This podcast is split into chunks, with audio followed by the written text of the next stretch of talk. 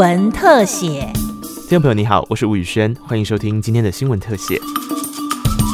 一零八课纲上路之后，强调素养导向与实作教学。教育部下辖的五大科学馆所，包含基隆海科馆、台北科教馆、台中科博馆、高雄科工馆与屏东海生馆，首次串联合作，推出第一届的台湾科学节，让科学不再只是课本里的生硬知识。教育部次长林腾蛟说：“这一次呢，我们科学节呢，就特别的体现这样子的一个可能。那。”不仅在我们学校里面，让我们学生呢有科学趣味课程的内容可以学习之外，哈，那也让我们啊的社会大众能够呢快乐来玩科学啊的这样子的一个啊这样子的一个氛围，哈。第一届台湾科学节由台中科博馆担任总统筹，馆长孙卫星说明，今年特别结合世界地球日五十周年，用环境当成主题，推出“我的地球，我来关怀”，让五大场馆能够各自发挥特色，办理超过千场次的活动。一方面，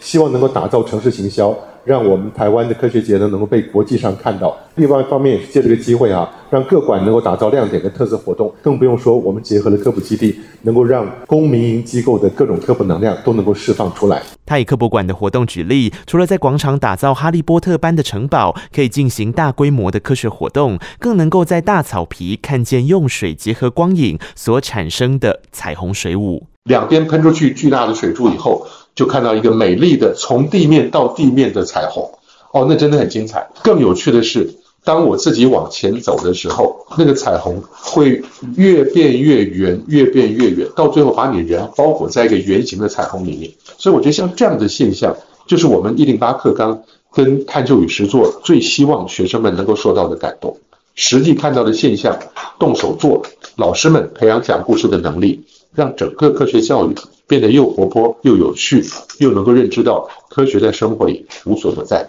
往北台湾走，则会遇见台北科教馆力邀美国双人表演团体来台，结合音乐、戏剧与舞蹈，将艰涩的微积分透过音乐展现，发挥美学创意。而以海洋文化为荣的基隆海科馆，则推出仿生幻影工作坊，运用了特殊材质，结合剪纸艺术，让大小朋友能够发挥想象力与创意。馆长陈素芬也表示，除了海科馆，基隆、新北、宜兰也都有场次。那我们把平常在推动海洋教育的非常多元的这些工作坊课程，那甚至有带老师研发的很多的工作坊的东西，那在这十六天会有整个做一个成铺陈，就邀请所有的民众那一起过来体验不一样的海洋的科学、科技、文化的一些议题的这些教具。南台湾与东台湾的活动也十分精彩。除了主打海洋文化的海生馆推出了海洋教育工作坊，也有走进屏东、台东跟花莲的道校课程，透过探索与实作进行海洋教育。高雄科工馆则是有光影造景、AR 闯关游戏之外，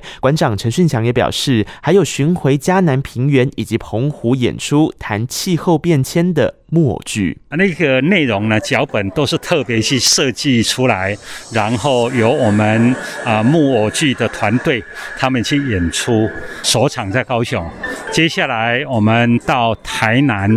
到嘉义，明年我们到澎湖。孙卫星说：“科学节的目的就是不要再用科学教科学，而是导入历史、艺术与文化来认识科学。因此，除了五个科学馆，活动也结合了包含气象局、国卫院、国家太空中心与地震中心等长期从事科研与保育的公立及民间机构，成为科学节的十大科普基地。透过各个科普基地的专长，举办各项的活动，将科学思维落实到全民日常生活。例如，台大实验林管理处处长蔡明哲就说明。”溪头自然教育园区将会在科学节期间举办森林疗愈活动。比如说，我们走一条步道，里面是沿溪步道，那里面有不同的树，那我们会引导他们去抱不同的树，然后体验到树的感觉是什么，然后让人跟树的距离更接近，叫亲近树，进而去爱树，然后进而爱我们这个大自然。这就是也把环境教育融入在里面。